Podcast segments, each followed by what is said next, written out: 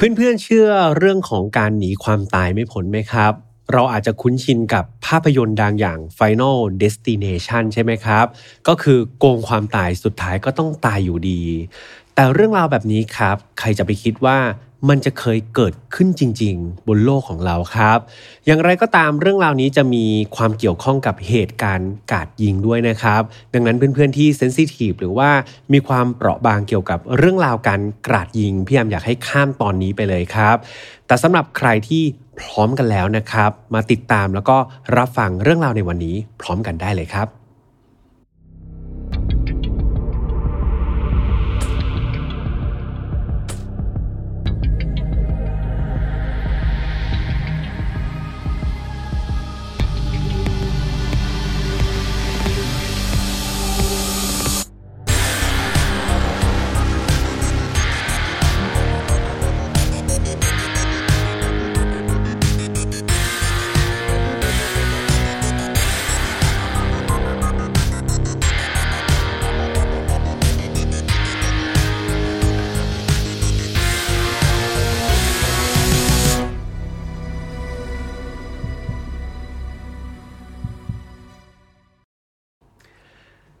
วัสดีครับ ยินดีต้อนรับเข้าสู่ Final f a r Podcast วันนี้คุณอยู่กับผมแฮมทัชพลเช่นเคยนะครับเพื่อนๆ เคยดูภาพยนตร์เรื่อง Final Destination ไหมครับพี่แฮมอาจจะจำชื่อไทยเป๊ะๆไม่ได้เนาะแต่ว่ามันก็ประมาณแบบโกงความตายแล้วต้องตายอะไรประมาณนี้ ซึ่งพี่แฮมก็เคยดูอยู่สัก 3-4 ภาคได้ครับ ซึ่งก็ไม่แน่ใจว่าจะมีภาคใหม่ออกมาหรือเปล่า เรื่องราวส่วนใหญ่ก็จะเป็นเรื่องราวของกลุ่มคนครับ ที่อาจจะ เกือบจะประสบอุบัติเหตุเช่นเครื่องบินตกอย่างเงี้ยแล้วอยู่ๆก็รอดมาใช่ไหมแต่สุดท้ายเนี่ยเหมือนจะมียมทูตครับ หรือว่ามีความตายเนี่ยมาไล่ล่าคนกลุ่มนั้น ให้ต้องจบชีวิตอยู่ดีครับ เรื่องราวมันก็จะพล็อตประมาณนี้ แต่ความสนุกมันก็คือแบบการตื่นเต้นนะนะที่แบบตัวเอกพระเอกของเราต้องหนีความตายให้รอดพ้นให้ได้ แต่นั้นก็คือในภาพยนตร์ครับ เราก็มีความสนุกแล้วก็พลอยตื่นเต้นไปกับพระเอกลุ้นให้พระเอกรอดให้ได้ แต่ในความเป็นจริงครับ มันกลับมีเรื่องราวที่มีความคล้ายคลึงครับ กับเรื่องราวใน Final Destination แต่ก่อนที่จะไปเล่าพี่ฮัมก็ต้องพูดเหมือนเดิมนะครับ ว่า Final f i l ไม่สนับสนุนความรุนแรงทุกประเภทครับ ทุกเรื่องที่นำมาเล่าเนี่ยอยากให้ฟังไว้เป็นแนวทางในการป้องกันตัวเอง แล้วประทอดบทเรียนจากอดีตที่มันเลวร้าย ไม่ให้เกิดกับเรา แล้วก็คนที่เรารักครับน้องๆอายุต่ำกว่า 18 ปีตอนนี้พี่ฮัมยังไม่ค่อยอยากให้ฟังเลยครับเพราะว่ามันค่อนข้างน่ากลัวมากๆ แต่ถ้าน้องๆอยากฟังจริง ๆ ก็อย่าลืมชวนผู้ปกครองนะครับมานั่งฟังด้วยกัน ท่านจะได้ช่วยแนะนำครับ แล้วก็แนะแนวนะครับให้น้องๆเนี่ยฟังแล้วก็ได้ข้อคิดอะไรบางอย่าง กลับไปป้องกันตัวเองกลับไปใช้ในชีวิตประจำวันของเราได้ สุดท้ายครับมีทริกเกอร์วอร์นิ่งนิดนึงสำหรับใครที่มีความเปราะบางหรือว่าเซนซิทีฟเกี่ยวกับเรื่องของการกราดยิงครับ เพราะว่าเรื่องของการกาดยิงเนี่ยแม้ว่าจะไม่ใช่เนื้อหาหลักนะครับในเหตุการณ์หรือว่าในคดีในวันนี้ แต่ต้องบอกว่ามันมีบทบาทสำคัญครับเกี่ยวกับคดีในวันนี้ ดังนั้นถ้าเกิดใครเนี่ยรู้สึกไม่สบายใจเนาะหรือว่าจิตใจกำลังอ่อนไหวอยู่เนี่ยพี่แฮมอยากให้เลี่ยงตอนนี้ไปก่อนนะครับแต่ถ้าเกิดใครพร้อมกันแล้วมาฟังเรื่องราวในวันนี้ พร้อมกันเลยดีกว่าเนาะเรื่องราวในวันนี้ครับต้องย้อนกลับไปยังเหตุการณ์สะเทือนขวัญครับที่ถูกพูดถึงไปทั่วโลกเลย เหตุการณ์นั้นก็คือเหตุการณ์กราดยิงโคลัมไบนั่นเอง โดยพี่ฮัมจะขอเท้าความกลับไปยังเหตุการณ์ในวันนั้นพอสังเขปนะครับ จะไม่ได้ลงลึกถึงรายละเอียดอะไรมากมาย เพราะว่าอย่างที่บอกไปว่ามันมีบทบาทสำคัญนะ แต่ว่าไม่ใช่แก่นของเรื่องราวในวันนี้ โดยเหตุการณ์กราดยิงโคลัมไบครับ เป็นเหตุการณ์ที่เกิดขึ้นในวันที่ 20 เมษายน ปี 1999 เหตุการณ์นั้นเกิดขึ้นที่โรงเรียนโคลัมไบในรัฐโคโลราโดประเทศสหรัฐอเมริกา เหตุการณ์นั้นต้องบอกว่าเป็นเหตุการณ์สังหารหมู่ก็คงไม่น้อยเกินไปครับ จะใช้คำนี้เลยก็ว่าได้ เพราะว่ามีผู้เสียชีวิตจากเหตุการณ์ดังกล่าวมากถึง 13 คน ที่น่าตกใจก็คือ ผู้ลงมือก่อเหตุเนี่ยเป็นเพียงเด็กมัธยม ชั้นปีที่ 6 ครับ เด็กม .6 นั่นเอง 2 คนครับ โดยทั้งสองคนเนี่ยยังมีอายุเพียงแค่ 16 ปีเท่านั้น คนหนึ่งมีชื่อว่าเอริกแฮร์ริสครับ ส่วนอีกคนหนึ่งมีชื่อว่า ดีแลนคลีโบ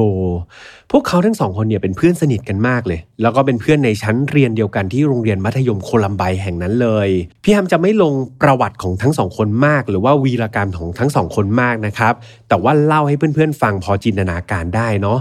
คือทั้งสองคนนี้ต้องบอกว่า แม้ว่าพวกเขาจะเป็นนักเรียนในระดับชั้นมัธยมศึกษาปีที่ 6 เนี่ย แต่เขาไม่เหมือนวัยรุ่นแบบ ทั่วไปครับ ไม่เหมือนวัยรุ่นปกติเลย คือต้องบอกว่าความคิดของทั้งสองคนเนี่ยค่อนข้างที่จะบิดเบี้ยวมากๆ ทั้งสองคนเนี่ยเสพติดแล้วก็ชอบความรุนแรงแบบชนิดที่ว่าเปิดเผยด้วยนะคือไม่ได้แบบแอบแอบชอบเนี่ยคือชอบแบบเปิดเผยเลย เขามีการแบบอัดคลิปวิดีโอครับ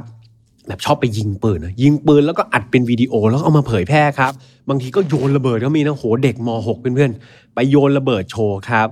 รวมถึงมี พฤติกรรมรุนแรงใส่ผู้อื่นเป็นประจำแบบอยู่ๆเจอคนแปลกหน้าเนี่ยก็ไปด่าทอเขาแบบหยาบๆเรียกว่าเป็นขยะสังคมเลยก็ว่าได้ครับเพื่อนๆพี่ยามใช้คำนี้เนาะเพราะว่าแบบไปทำพฤติกรรมเหล่านี้ใส่คนอื่น รวมไปถึงการขู่ฆ่าคนอื่นก็มี แน่นอนว่าผู้ปกครองของนักเรียนคนอื่นที่รู้จักเด็กสองคนนี้ก็เคยร้องเรียนไปแล้วครับ ร้องเรียนไปยังหน่วยงานต่างๆ ร้องเรียนไปยังโรงเรียน แต่สุดท้ายที่น่าเศร้าคือมันไม่มีใคร take action หรือว่าทำอะไรลงมือจริง ๆ จัง ๆ กับเด็กสองคนนี้เลย สุดท้ายเนี่ยผู้ใหญ่หลาย ๆ คนที่ต้องรับผิดชอบเนี่ยก็มองว่าเฮ้ยไม่เป็นไรหรอกมันก็เด็กเกเรสองคนน่ะ มันก็วัยรุ่นที่เป็นไง คึกขนองด้วยฮอร์โมนใช่ไหมครับ จนกระทั่งในวันที่ 20 เมษายนปี 1999 สิ่งที่ทุกคนไม่คาดฝันก็เกิดขึ้นครับ ในวันนั้นเนี่ยอีริกกับดีแลนเนี่ย เขาได้วางแผนปฏิบัติการอะไรบางอย่าง โดยแผนการแรกเนี่ยเขาเริ่มต้นจากการไปวางระเบิดแถวแถวทุ่งหญ้าครับ ซึ่งทุ่งหญ้านั้นเนี่ยมันอยู่ห่างจากโรงเรียนโคลัมไบออกไปราวๆ5กิโล เวลาที่เขาตั้งระเบิดเอาไว้เนาะกะว่าให้มันระเบิดเนี่ยก็คือราวๆ11โมง14 นาทีครับ สิ่งที่พวกเขาหลายๆคนสงสัยว่า ทำไมต้องไปวางระเบิดที่ทุ่งหญ้า คือต้องบอกว่านี่คือแผน step แรกครับ แผน step แรกของทั้งสองคนเนี่ยคือเขาอยากไปวางระเบิดที่ทุ่งหญ้านี้ เพื่อเรียกร้องความสนใจจากเจ้าหน้าที่ตำรวจ และเจ้าหน้าที่ดับเพลิงครับ อยากให้เจ้าหน้าที่ตำรวจกับเจ้าหน้าที่ดับเพลิงเนี่ยพุ่งไปพุ่งความสนใจไปขนคนไปอยู่ที่ทุ่งหญ้านี้ให้หมด เพื่อที่เขาเนี่ยจะได้ไปปฏิบัติภารกิจหลักหรือว่าแผนสองของเขาได้สำเร็จ และก็ราบรื่นนั่นเอง แต่ปรากฏว่าพอตอน 11โมงกว่าๆนะเป็นเวลาที่ตั้งระเบิดเนี่ย ปรากฏว่าโหสังของคนจินตนาการว่าเดี๋ยวระเบิดมันต้องเป็นไงตูมขึ้นมาเลย ผลปรากฏว่าระเบิดมันแบบ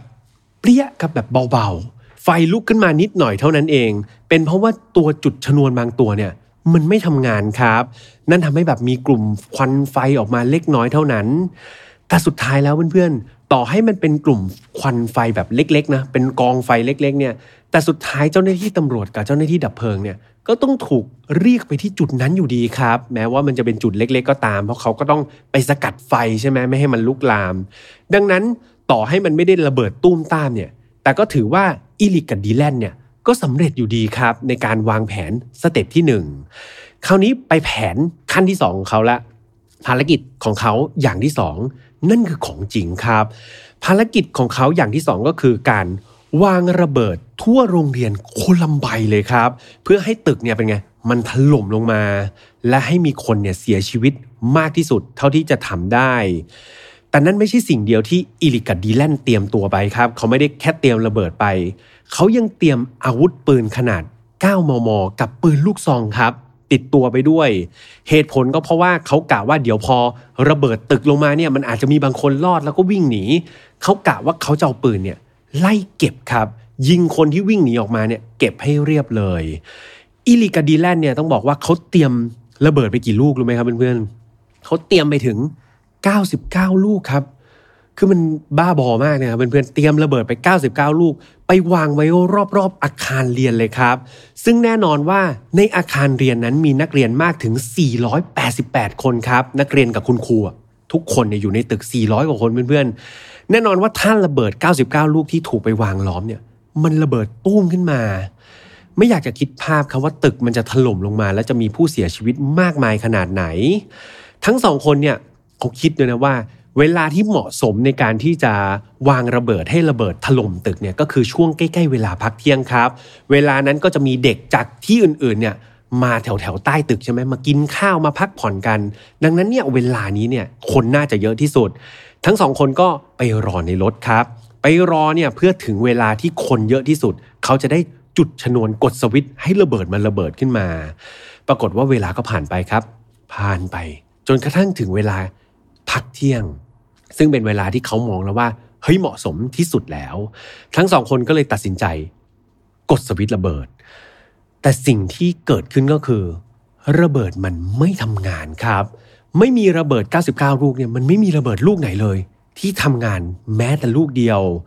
ตอนนั้นอีลิกกับดีแลนก็แบบงุดหงิดครับ แบบเฮ้ย มันเกิดอะไรขึ้น เตรียมการไปมากขนาดนี้ สุดท้ายมันไม่เวิร์กครับทำไมสุดท้ายระเบิดไม่ไม่ทำงาน เขาเอาความหงุดหงิด โมโหในใจ ทั้งหมดอะครับเพื่อนๆหันไปหยิบปืนครับ หยิบกระบอกปืนที่เตรียมมาทั้งหมดเนี่ยแล้วก็เดินออกมา ไล่สังหารทุกคน ไม่เลือกหน้าครับ ดังนั้นแม้ว่าระเบิดมันจะไม่ทำงานครับ พวกเขาก็ไล่กราดยิงนักเรียนทุกคนหรือว่าคุณครูทุกคนอย่างไม่เลือกหน้าจริง ๆ เหตุการณ์สยองขวัญในการกราดยิงนั้นใช้เวลาไม่ถึง 1 ชั่วโมงครับเพื่อนๆ แต่มีผู้เคราะห์ร้ายเสียชีวิตไปมากถึง 13 ราย โดยในนั้นเป็นนักเรียนถึง 12 คนครับ แล้วก็เป็นคุณครูอีกหนึ่งคน ซึ่งหากนับรวมตัวฆาตกรแล้วทั้งสองคนเนี่ย ก็คืออีลิกาดีแลนเนี่ยสุดท้ายเขาตัดสินใจสังหารตัวเองครับ ก็คือยิงตัวตายตาม ก็เท่ากับว่ามีผู้เสียชีวิตในเหตุการณ์นี้ถึง 15 คนนะครับ นอกจากนี้นอกจากจะคนเสียชีวิตไป 15 คนแล้วเนี่ยก็ยังมีคนที่บาดเจ็บอีก 24 คนนะครับเหตุกราดยิงโครัมไบเนี่ยนับว่าเป็นเหตุการณ์ที่รุนแรงนะครับในโรงเรียนมัธยมที่มีคนเสียชีวิตมากที่สุดในประวัติศาสตร์ของประเทศสหรัฐอเมริกา ซึ่งเหตุการณ์นี้ทำให้ทุกโรงเรียนครับ ในสหรัฐอเมริกาเนี่ยเพิ่มมาตรการรักษาความปลอดภัยขึ้นเป็นอย่างมากครับ กลับมาที่เรื่องราวที่พี่แฮมจะเล่าอีกเหตุการณ์หนึ่งเนาะซึ่งเป็นเรื่องหลักเลยของเอเรื่องราวในวันนี้ นั่นก็คือเรื่องราวของหนุ่มสาวคู่หนึ่งครับ ซึ่งพวกเขาทั้งสองคนเนี่ยเป็นนักเรียนที่รอดชีวิตจากเหตุกราดยิงโคลัมไบนั่นเอง ฝ่ายชายมีชื่อว่านิกคุณเซลแมนครับ อายุ 15 ปี ส่วนฝ่ายหญิงเนี่ยมีชื่อว่า Stephanie Hart-Grizzell ครับอายุ 16 ปี คือต้องบอกว่าทั้งสองคนเนี่ยเดิมทีเขาเป็นเพื่อนร่วมชั้นนะครับ ก็เรียนอยู่ในโรงเรียนมัธยมโคลัมไบน์มาด้วยกัน แต่ด้วยเหตุการณ์กราดยิงที่เกิดขึ้นนะครับเพื่อนๆทำให้ทั้งสองคนเนี่ยมีจุดร่วมเหมือนกัน ก็คือผ่านโศกนาฏกรรมที่มันแบบน่ากลัวมากๆเนี่ยมาเหมือนกัน สุดท้ายพอสองคนนี้ครับเขาก็เป็นเพื่อนกันมาก่อนใช่ไหมเขาก็มีการแบบพูดคุยกันครับ มีโอกาสพูดคุยกัน แลกเปลี่ยนกันครับ ให้กำลังใจซึ่งกันและกัน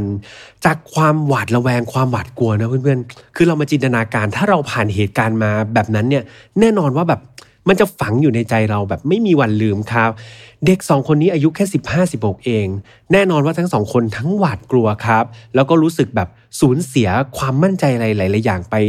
เป็นอย่างมาก ตัวนี้กับสเตฟานีเนี่ยเขาก็เป็นเพื่อนกันนะเขาก็ต่างปลอบใจกันครับ ให้กำลังใจกันต่างพูดถึง แล้วก็พยายามที่จะ move on ไปจากเหตุการณ์ร้ายๆนั้นร่วมกัน สุดท้ายครับ ทั้งสองคนตั้งเป้าเลยนะว่า อยากจะกลับมาใช้ชีวิตเยี่ยงคนธรรมดาให้ได้ ความสนิทสนมต่างๆครับ เป้าหมายร่วมกัน การผ่านจุดเลวร้ายมาเหมือนกัน สุดท้ายแล้วผ่านไป 10 เดือน ทั้งสองคนก็ตัดสินใจที่จะพัฒนาความสัมพันธ์ จากการเป็นเพื่อนสนิทกัน กลายมาเป็นคู่รักกันครับนี่กับสเตฟานีนี่ต้องบอกว่าเข้ากันได้เป็นอย่างดีมากๆครับ พวกเขาทั้งคู่ดูเข้าใจซึ่งกันและกันเป็นอย่างมาก คอยประคับประคองซึ่งกันและกัน เสมือนเป็นพลังครับ เป็นส่วนหนึ่งที่ขาดหายไปเป็นจิ๊กซอของกันและกันนะครับ ช่วยเหลือในยามยากลำบาก แถมพวกเขาทั้งสองคนเนี่ยยังมีความชอบแล้วก็มีพรสวรรค์คล้ายๆกัน นั่นก็คือด้านของการเล่นกีฬาครับ สเตฟานีคนนี้เป็นผู้หญิงเนี่ยเป็นนักกีฬาครับ เป็นนักกีฬาอยู่ในทีมว่ายน้ำของโรงเรียนเลย ในขณะที่นิกคนที่เป็นผู้ชายเนี่ยเป็นถึงแชมป์ดิสกอล์ฟนะครับ รุ่นยาวของโคโลราโดเลย โดย disc golf เนี่ยมันอาจจะเป็นกีฬาที่ไม่ค่อยแบบคุ้นหูคุ้นตาเราชาวไทยเท่าไหร่ เดี๋ยวยังไงพี่แฮมเนี่ยให้ทีมงานแทรกรูปนะครับวิธีการเล่น disc golf เข้าไปเนาะ โดยวิธีการเนี่ยพี่แฮมก็ไม่เคยเล่นเหมือนกัน ถ้าเพื่อนๆมีประสบการณ์หรือเคยเล่นมาช่วยพี่แฮมคอมเมนต์ได้ แต่จากข้อมูลที่พี่แฮมไปหามา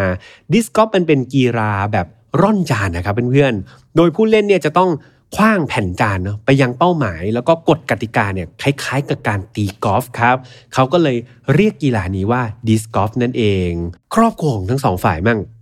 ครอบครัวของทั้งสองฝ่ายเนี่ยพอเห็นเด็กๆ ทั้งสองคนเนี่ยมีความรักแล้วก็มีความสุขกันดีก็เป็นไงรู้สึกมีความสุขไปด้วยครับ เขารู้สึกว่าลูกๆของพวกเขาทั้งสองคนเนี่ยผ่านเหตุการณ์ร้ายๆมาดังนั้นนี้อาจจะเป็นจุดเปลี่ยนครับ อาจจะเป็นจุดเริ่มต้นครั้งสำคัญที่ทำให้เด็กหนุ่มสาวทั้งสองคนนี้ สามารถเดินทางไปยังชีวิตใหม่ที่มันดีกว่าเดิมก็เป็นได้ครับ ตัวนิกเองคนที่เป็นฝ่ายชายเนี่ยนอกจากเขาจะเรียนหนังสือแล้ว เขายังขยันมากครับ ไปทำงานพิเศษหลังเลิกเรียนด้วย นั่นก็คือการไปเป็นพนักงานพาร์ทไทม์ที่ร้าน Subway Sandwich นะครับ ซึ่งก็เป็นแฟรนไชส์นะร้านแซนด์วิชที่มีอยู่ในเมืองไทย ซึ่งพี่แฮมก็ชอบกินมากๆครับนิกเนี่ยเขาไปทำงานอยู่ใน Subway สาขาถนนCoal Mine Avenue ครับ ในลิตเทิลตันรัฐโคโลราโด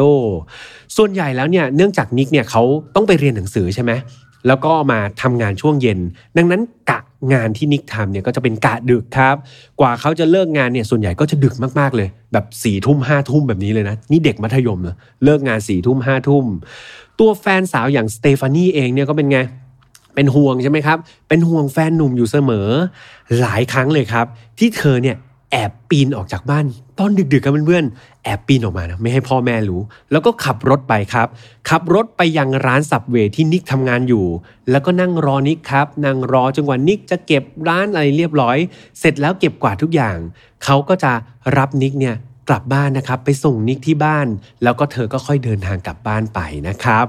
ก็จินตนาการแล้วมันก็เป็นอะไรที่น่ารักนะเพื่อนๆเนาะพี่ฮัมก็รู้สึกว่ามันก็เป็นแบบคู่รักคู่หนึ่งที่เออเขาดูรักกันมากๆ ดูเป็นห่วงกัน แล้วก็เป็นความน่ารักครับ เป็นจุดดีๆ ของความรักเลย ทุกอย่างมันก็ผ่านไปได้ด้วยดี จนกระทั่งในคืนวันที่ 13 กุมภาพันธ์ปี 2000 นะครับ ในคืนนั้นเนี่ยนิกเขาก็เหมือนเดิมครับทำงานยังกะสุดท้ายยันมืดค่ำเหมือนเดิมเลย ไม่มีผิด โดยเพื่อนๆ ร่วมงานคนอื่นๆเนี่ย ก็ออกจากร้านไปเวลาราวๆสี่ทุ่มสี่ทุ่มเนี่ยเพื่อนๆก็ออกไปหมดแล้ว ส่วนนิกเนี่ยเขาบอกว่าขอเขาอยู่ต่อยแป๊บนึง เพราะว่าเขาบอกเพื่อนๆว่าเดี๋ยวในคืนนั้นเนี่ยเดี๋ยวจะมีลูกค้าคนสำคัญคนหนึ่งเนี่ยมาหาที่ร้านสับเวครับ นิกก็เลยบอกเพื่อนๆว่าเอ้ยกลับไปก่อนเลย เดี๋ยวผมรอลูกค้าคนนี้เอง ครั้งนั้นก็เช่นเดียวกันครับ ตัวสเตฟานีคนที่เป็นแฟนสาวเนี่ยคือทั้งวันเนี่ยเธอก็ไม่ได้ออกไปไหนนะวันนั้น เธอก็อยู่กับคุณแม่ครับ นั่งทำการบ้านไปเพราะตกกลางคืนเนี่ยก็เหมือนเดิม เธอก็แอบปีนออกจากบ้านครับ คุณพ่อคุณแม่ก็ไม่รู้ เธอก็ขับรถมานั่งรอนิกที่ร้านซับเบย์เหมือนเดิมเลย เพียงแต่ว่าในค่ำคืนนั้นครับ มันไม่เหมือนค่ำคืนเดิมๆที่ทั้งคู่จะได้ขับรถกลับบ้านด้วยกัน เพราะสุดท้ายแล้วมันได้เกิดเหตุการณ์อะไรบางอย่างที่ไม่มีใครคาดคิด เกิดขึ้นครับ ในคืนนั้นเวลาราวๆเที่ยงคืนเศษเนี่ยได้มีพนักงานผู้หญิงนะพนักงานผู้หญิงร้านสับเวคนหนึ่งเนี่ยซึ่งตอนนั้นก็ไม่ใช่กะการทำงานของเธอแล้ว แต่เธอเนี่ยมีธุระอะไรบางอย่างที่มีเหตุให้เธอเนี่ยต้องผ่านร้านสับเวร้านนั้นครับ ปรากฏว่าเธอก็สังเกตว่า เอ๊ะทำไมร้านสับเวเนี่ยมันยังเปิดไฟอยู่นะ ซึ่งเอาจริง ๆ แล้วเวลาปกติตอนเที่ยงคืนเนี่ยมันต้องปิดร้านอะไรเรียบร้อยแล้ว ซึ่ง ตามหลักเนี่ยก็คือนิกใช่ไหมครับ นิกจะต้องปิดไฟล็อกร้านอะไรเรียบร้อยไปตั้งแต่ตอนสี่ทุ่มกว่าๆแล้ว พนักงานคนนี้ครับ ตอนที่เดินผ่านร้านก็สังเกตว่าเฮ้ยไฟยังเปิดอยู่ ลืมอะไรหรือเปล่า หรือว่ามีเหตุการณ์อะไรเกิดขึ้นหรือเปล่า ด้วยความสงสัยครับ พนักงานคนนี้ก็เลยลองเปิดประตูดู ปรากฏว่าประตูร้านไม่ได้ล็อกครับ เปิดเข้าไปได้ ก็เฮ้ย กลัวละ กลัวว่ามีขโมยหรือเปล่า กลัวขโมยเข้าร้านหรือเปล่า ก็เปิดเข้าไป ตอนนั้นเธอก็เดินเข้าไปเรื่อย เดินเข้าไปจุดแรกเลยที่พนักงานผู้หญิงคนนี้เดินเข้าไปก็คือเคาน์เตอร์สั่งอาหารกับเพื่อนๆจินตนาการตามนะเคาน์เตอร์มันมีเคาน์เตอร์สั่งอาหารอยู่ เธอก็เดินไปที่เคาน์เตอร์ เสร็จแล้วเธอก็ชะโงกดูครับชะโงกดูด้านหลังเคาน์เตอร์สั่งอาหาร ทันใดนั้นเอง ร่างกายของพนักงานผู้หญิงคนนี้ก็เย็นเฉียบเลยครับ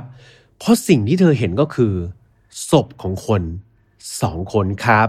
นั่นก็คือร่างของนิกแล้วก็สเตฟานีที่นอนแน่นิ่งจมกองเลือดอย่างน่าสยดสยอง อยู่หลังเคาน์เตอร์สั่งอาหารนั่นเอง ตอนนั้นพนักงานหญิงคนนี้ครับก็รีบโทรแจ้งเจ้าหน้าที่ตำรวจทันที และใช้เวลาเพียงไม่นานครับ เจ้าหน้าที่ตำรวจก็เดินทางมายังที่เกิดเหตุ จากการประเมินเบื้องต้นครับ ก็คาดว่าทั้งคู่เนี่ยน่าจะถูกอาวุธปืนนะครับ ยิงสังหารเสียชีวิตไป เวลาตัดมาที่ตอนเช้าก่อนครับเพื่อนๆ นั่นก็คือพี่แอมขอเล่าเรื่องที่มันน่าเศร้านะก็คือเรื่องราวของคุณแม่สเตฟานีครับ คุณแม่สเตฟานีมีชื่อว่าเคลลี่กริสโซเนาะคือในเช้าวันนั้นเนี่ยคุณแม่เธอก็ตื่นเช้ามาตามปกติแล้วครับ แล้วก็ความเป็นแม่บ้านเนะเธอก็เปิดข่าวดู ตอนนั้นครับ เธอก็นั่งดูข่าวไป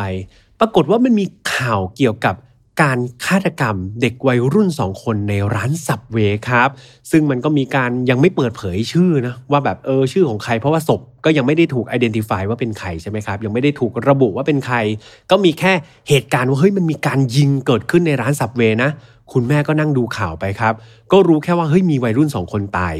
เสร็จแล้วข่าวเนี่ยมันก็มีการแบบแพนกล้องไปเรื่อย ๆ ปรากฏว่ามันมีช็อตหนึ่งครับ ที่กล้องเนี่ยมันแพนไปที่ลานจอดรถ จังหวะนั้นเอง คุณแม่เคลลี่เนี่ย เธอก็รู้สึกแบบเฮ้ยรถที่เห็นในข่าวเนี่ย มันคุ้นมากๆ นั่นก็คือรถของที่บ้านเธอเองครับ เธอก็ตกใจมากว่าเฮ้ย รถที่บ้านเธอเนี่ยหายไปไหน เธอก็รีบวิ่งไปชะโงกหน้าดู ปรากฏว่ารถที่บ้านเนี่ยหายไปจริง ๆ แล้วทำไมมันไปอยู่ที่ลานจอดรถในที่เกิดเหตุได้ ใจตอนนั้นเธอใจเธอเสียมากๆครับ แต่อีกใจหนึ่งเธอก็คิดว่าเฮ้ยคงไม่มีอะไรหรอกเพราะลูกสาวน่าจะนอนอยู่ข้างบน เธอก็รีบวิ่งขึ้นไปข้างบนครับ วิ่งขึ้นไปข้างบน แล้วก็เคาะประตูห้องนอนลูกสาวเลยเนาะเพื่อเช็คว่าสเตฟานีเนี่ยยังคงนอนอยู่ในห้องเป็นอย่างดี แต่ในจังหวะที่เธอเนี่ยเคาะประตูอยู่ครับ ไม่นานนักก็มีเสียงกลิ่ง หน้าบ้านดังขึ้น ไม่ต้องคาดเดาครับว่าคนที่มากดกลิ่งคือใคร คนที่มากดกลิ่งก็คือเจ้าหน้าที่ตำรวจครับเพื่อนๆเพื่อเดินทางมาบอกข่าวร้ายที่สุดในชีวิตของคุณแม่อย่างเคลลี่ เดินทางมาบอกว่าสเตฟานีลูกสาวของเธอ ถูกฆาตกรรมในร้านสับเวครับ หรือนั่นก็คือวัยรุ่นหนึ่งในสองคนที่ถูกสังหารในข่าวที่คุณแม่เพิ่งดูมาอยู่นั่นเอง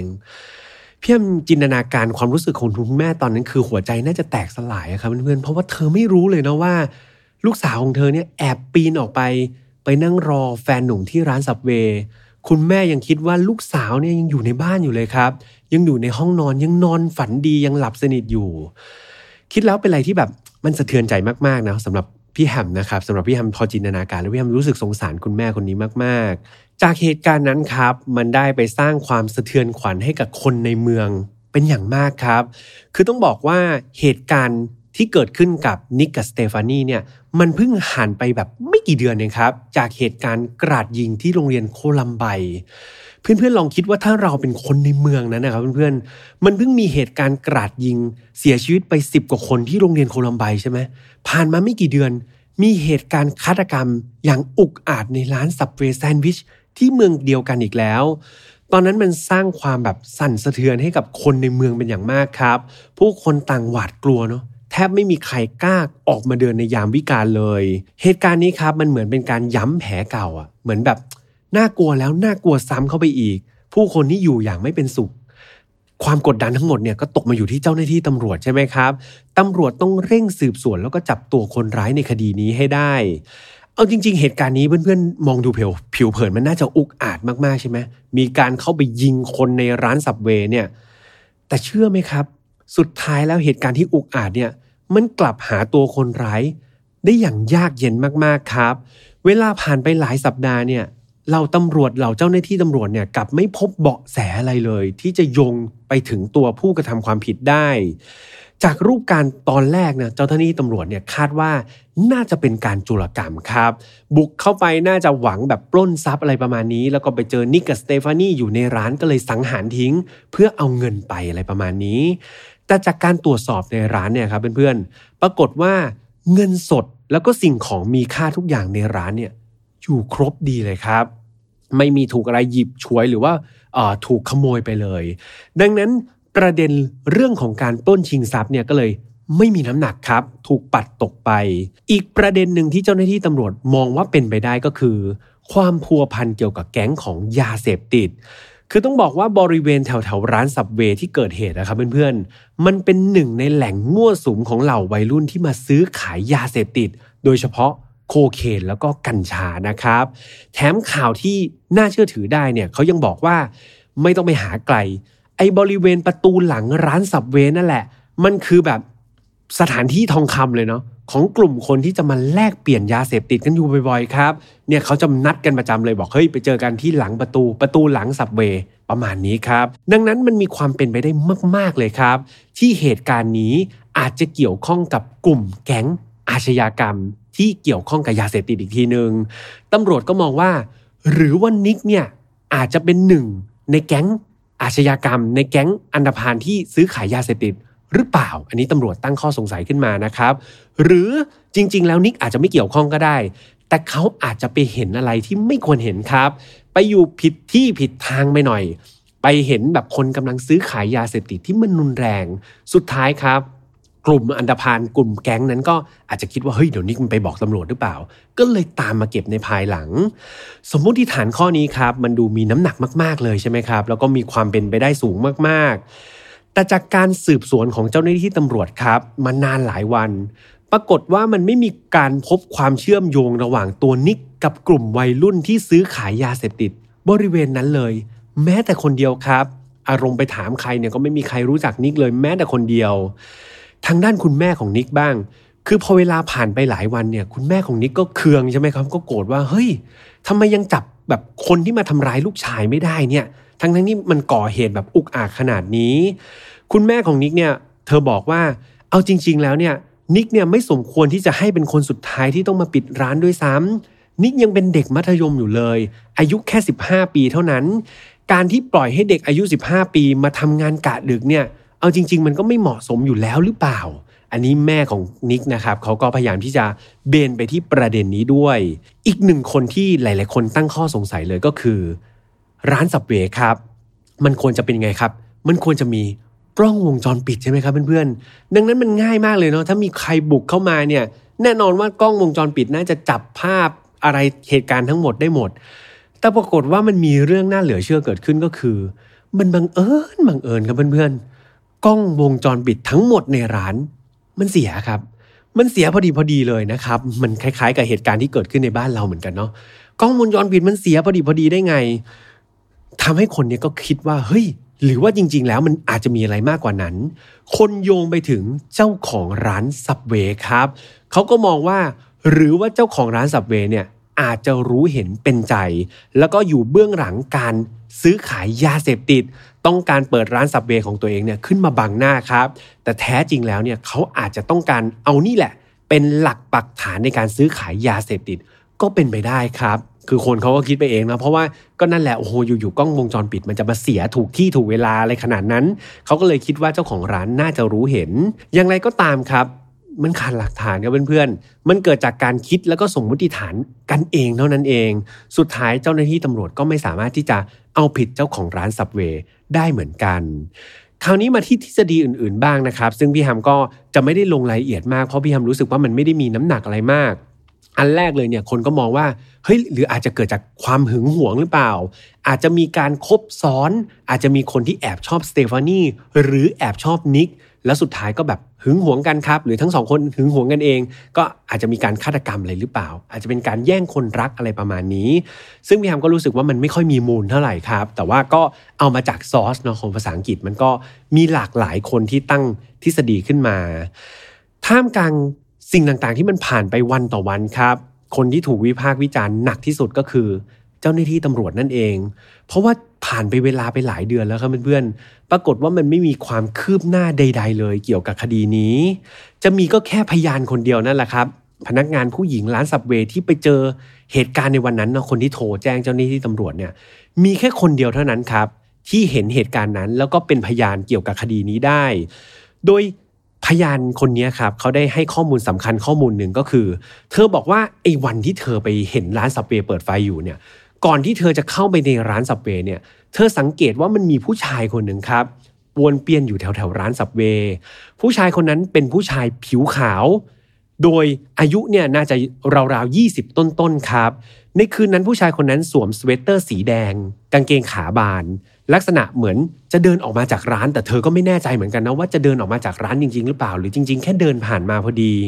ประกอบกับเวลานั้นเป็นเวลาเที่ยงคืนครับเพื่อนๆ ยังจำได้ใช่ไหมเหตุการณ์มันเกิดช่วงเที่ยงคืนทำให้เธอเนี่ยก็มองสังเกตผู้ชายคนนี้ได้ไม่ชัดครับ พยานคนนี้ก็เลยบอกว่าอจริงก็เห็นไม่ชัดนะก็เห็นเท่าที่บอกตำรวจไป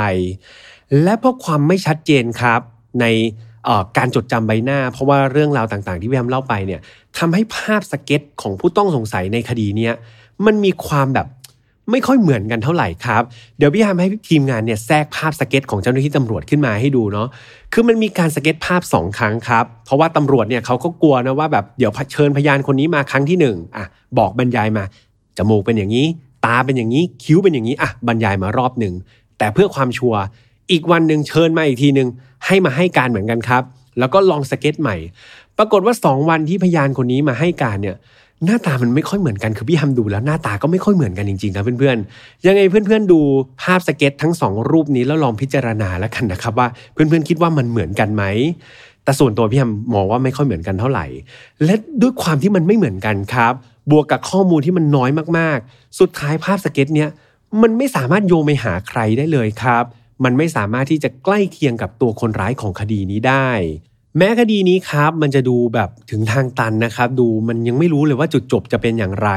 แต่ทางครอบครัวนิกแล้วก็ครอบครัวสเตฟานีก็จำเป็นจะต้องทำพิธีศพนะครับ ให้กับ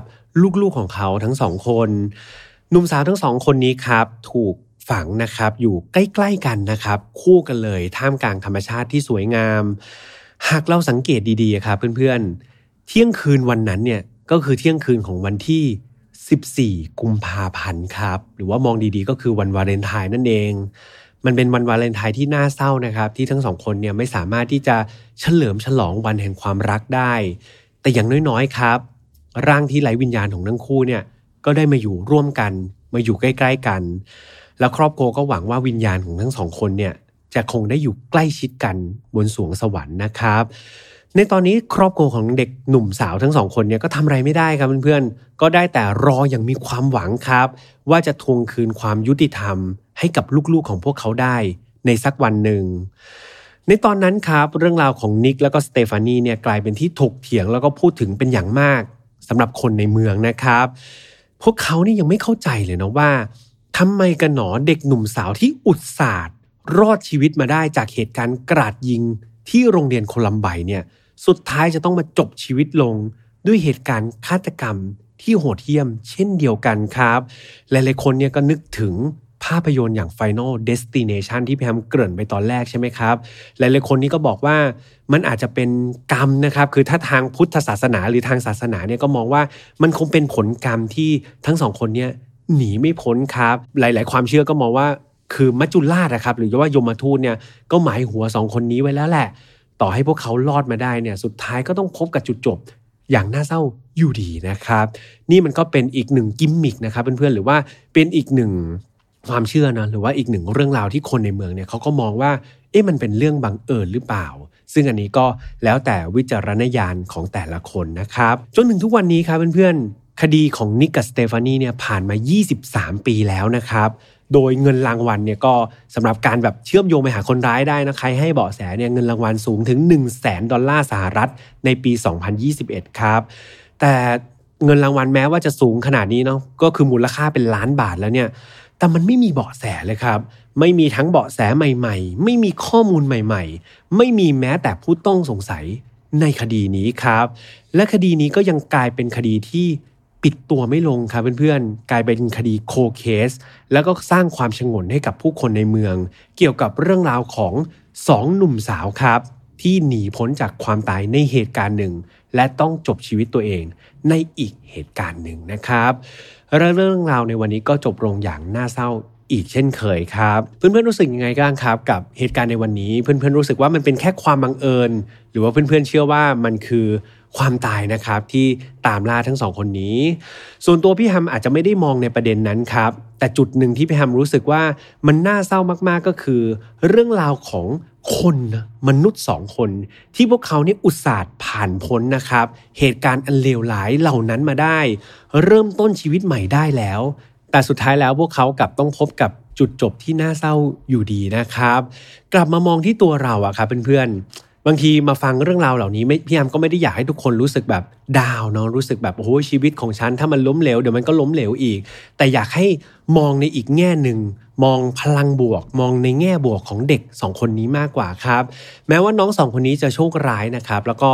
จบชีวิตตัวเองไปด้วยเหตุการณ์ที่สองแต่เรามามองเรื่องราวที่พวกเขาเนี่ยเข้มแข็งแล้วก็ต่อสู้มาได้จากเหตุการณ์แรกดีกว่าครับ ทั้งสองคนเนี่ยต้องใช้พลังงาน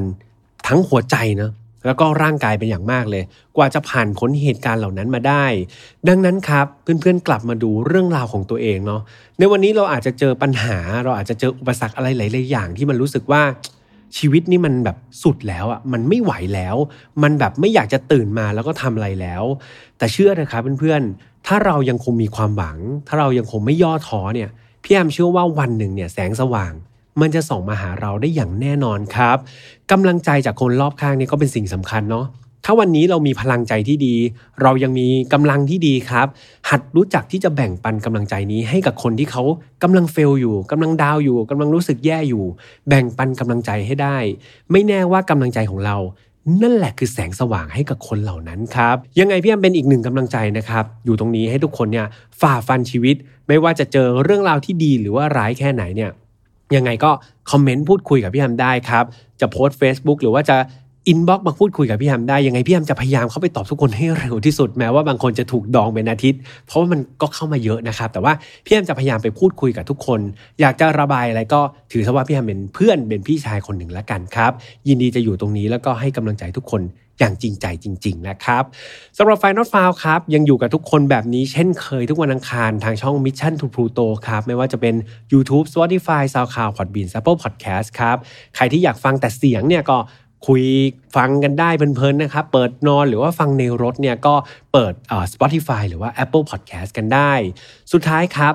เรายังมีกลุ่ม Final f i l e Family ด้วยนะครับ เป็นกลุ่มอยู่ใน Facebook ของเราใครที่ยังไม่เคยเข้าไปก็เข้าไปกันได้ครับ อย่าปล่อยให้กลุ่มเหงาเนาะมีเรื่องราวอะไรก็ไปแชร์ในนั้นได้ เดี๋ยวพี่แฮมจะขยันเข้าไปเล่นกับทุกคนบ่อยๆนะครับสำหรับวันนี้คงต้องลากันไปก่อนครับ แล้วเจอกันใหม่โอกาสหน้านะ สวัสดีครับ